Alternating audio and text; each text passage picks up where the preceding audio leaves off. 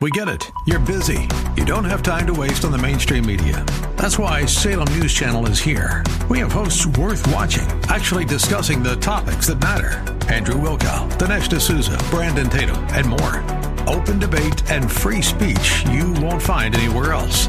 We're not like the other guys. We're Salem News Channel. Watch anytime on any screen for free 24 7 at snc.tv and on Local Now, Channel 525. This program is sponsored by the Psalm 127 Fund. For Zion's sake, I will not keep silent. For Zion's sake, I'll not hold my peace. Welcome to For Zion's Sake. Isaiah 62 1 is taken directly out of the Hebrew Scriptures when the prophet Isaiah declared, For Zion's sake I will not keep silent, and for Jerusalem's sake I will not keep quiet, until her righteousness goes forth like brightness, and her salvation like a torch that is burning. Your hosts for the program are Shelley and June Volk, Jewish believers burdened to see Jew and Gentile become one. Believers strengthened in their faith and for their Jewish kinsmen to come to the saving knowledge of Jesus as the Messiah, the Son of God. Good morning to you. Bless the Lord and welcome to For Zion's Sake. Thank you for joining us. We're the Volks. My name is Shelley. And my name is June. Hi, everyone. It's a privilege to continue a subject that we started on Monday morning, and that subject is the covenants of God. And I remember, Junie, we started out by you giving some definition of the word covenant, and it's a very significant word, not necessarily in our worldly language, but in the spirit and in the scriptural basis, it's significant. It's also very powerful in the world because a marriage is a covenant. That's really true. A yeah. promise between two people that we break. Right. And a covenant could between can be between people. It could be between God and a person, or as we're talking about, between God and a nation. And it really establishes a relationship and because the uh, covenant is a binding agreement.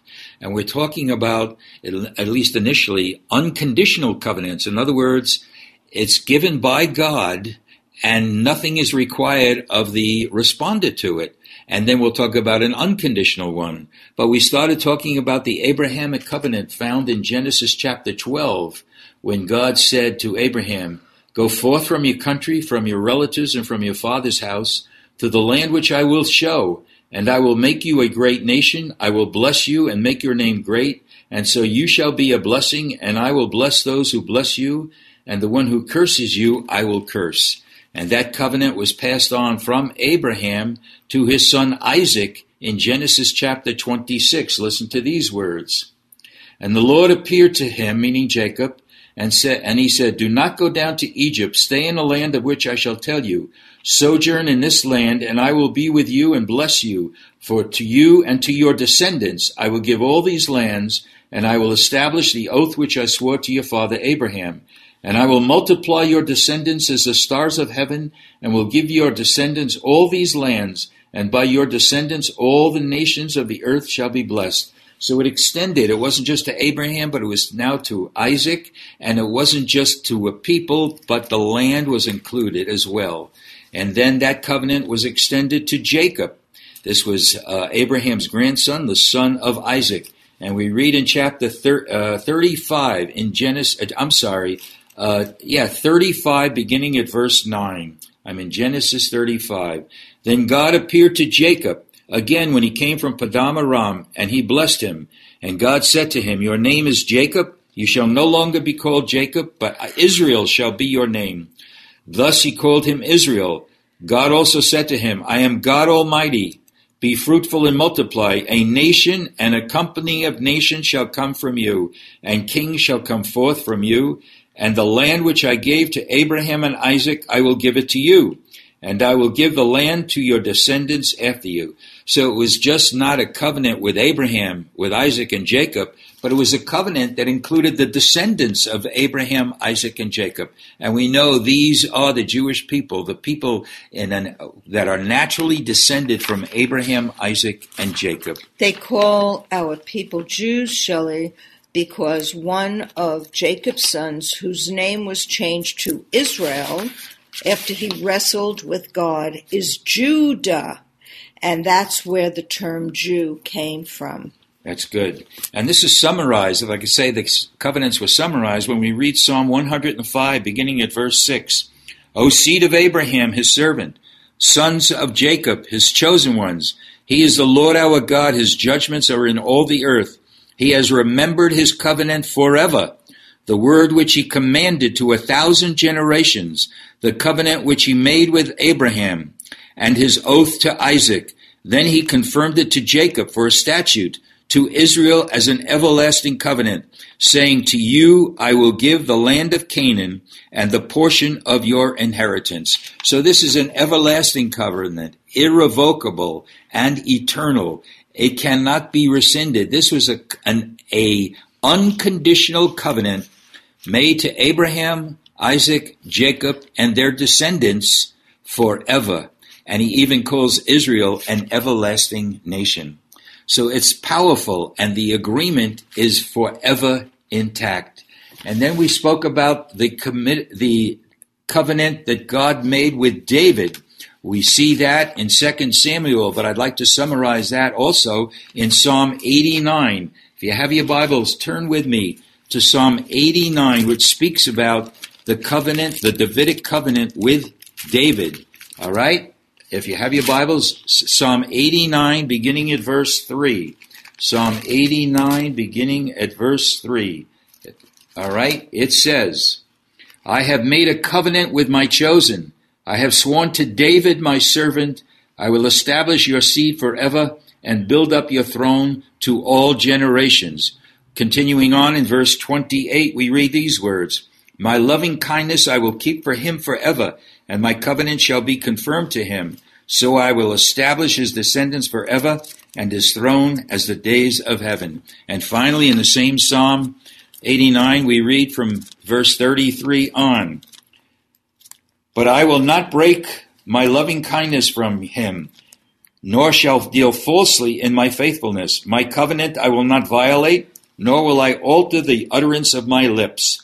Once I have sworn by my holiness, I will not lie to David. His descendants shall endure forever, and his throne is the sun before me. It shall be established forever like the moon, and the witness in the sky is faithful. Junie, these are such powerful words that will not be broken because they are unconditional covenants that God made with Abraham, Isaac, Jacob, and the descendants. And it not only pertains to the people, but it also is pertaining to the land. We want to touch on the Mosaic covenant today. And this differs from the other ones because the Mosaic covenant was conditional.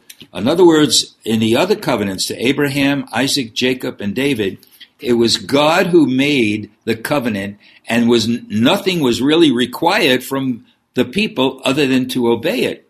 But in the Mosaic covenant, there were conditions on it. And I just like to summarize that by looking at chapter uh, 28 in the book of Deuteronomy. And we can really, Deuteronomy really shows the history of our people Israel. But in chapter 28, uh, I, let's read the first two verses and we'll get the sense of the chapter. Deuteronomy 28. Now it shall be, this is God speaking, now it shall be, if, there's the key, this makes it conditional. Now it shall be, if you will diligently obey the Lord your God, being careful to do all his commandments which I command you today, the Lord your God will set you high above all the nations, and all these blessings shall come upon you and overtake you if you will obey the Lord your God. And in chapter 28 of Deuteronomy, God goes on, beginning in verse 3, to talk about the blessings. For example, verse 3 Blessed shall you be in the city, and blessed you shall be in the country. Verse 5 Blessed shall be your basket and your kneading bowl. Verse 7 The Lord will cause your enemies who rise up against you to be defeated before you. They shall come out against you one way and shall flee thee seven ways. So we see blessing upon blessings from verse 3 to verse 14. However, if they did not obey the law, the curses begin in that same chapter, verse 15. But it shall come about if you will not obey the Lord your God to observe to do all the commandments and his statutes with which I shall charge you today, then all these curses shall come upon you and overtake you. And when you look at the history of Israel, Junie, we could see they could not obey the law. They could not observe every jot and tittle of the law. And therefore the people of Israel has suffered greatly. And of course, the greatest hindrance toward them fulfilling all that God has for them was the ultimate rejection of Jesus. So that's the condition of Israel today, and it's very sad. But the unconditional covenants are going to come to pass because God is a covenant keeping God. But what is also very, very, very important, Shelley, is I don't think many of us realize what Yeshua, what Jesus did when he came to earth. The scripture tells us that he became a curse Yes. for us that we might become the righteousness of God. So going to the cross and being our offering and uh, causing his blood to shed, which was the blood of his father, he overcame the curse of the covenant for Israel, and the church, according to the book of Ephesians, enters into the commonwealth of Israel, the promises that were given in the covenants to Israel, and we, his people, become the righteousness of God. And the difference between the church and unsaved Israel is that the church knows that Jesus is the Messiah and hopefully that he's also, as King David, King of the Jews, who will sit on the throne. You read it, Shelley, forever. And that in the book of Revelation, um, on the gates entering into heaven are the names of the 12 tribes of Israel and the 12 apostles who were all Jews.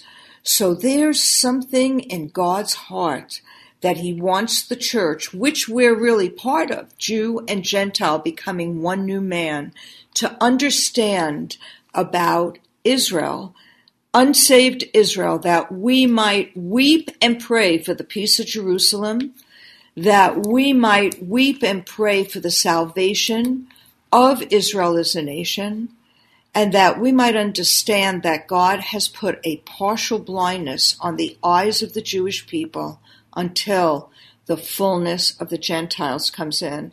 And today, the, the church in the earth, Shelley, is primarily Gentile. Right. You know, we're, we're a minority. So the teaching on the covenants is very important because it's applicable to the church. And for those of you who are listening who are saying, What are these people talking about? And you don't know God, you don't even know if He exists, we want to encourage you to cry out and ask God of Abraham, Isaac, and Jacob, Do you exist? Yes, Lord. And was Jesus the Son of God, the King of Israel, who will sit on the king on the throne of King David forever. Thank you, Lord. Thank you, Lord, that you are a covenant keeping God. Thank you, Lord. And you made this covenant with your people Israel and opened it up, as Junie said, to the entire world, the nations, the Gentiles, to become part of the commonwealth of Israel. Thank you, Lord. In these end days, your covenants are going to be fulfilled. All Israel shall be saved, and the kingdom of God shall be established. For that we say, Thank you, Lord. In Jesus' name. Amen. Thank you for joining us this evening. If you would like to get in touch with Shelley and June, you can write to them at P.O. Box 1784, Scottsdale, Arizona 85252. That's P.O. Box 1784, Scottsdale, Arizona 85252. And you can also contact them on their website, ShellyandJuneVolk.com. That's ShellyandJuneVolk.com. Until next time, the Lord bless thee and keep thee. The Lord make his face to shine upon thee and be gracious unto thee. The Lord lift up his countenance upon thee and give thee peace. This program was sponsored by the Psalm 127 Fund.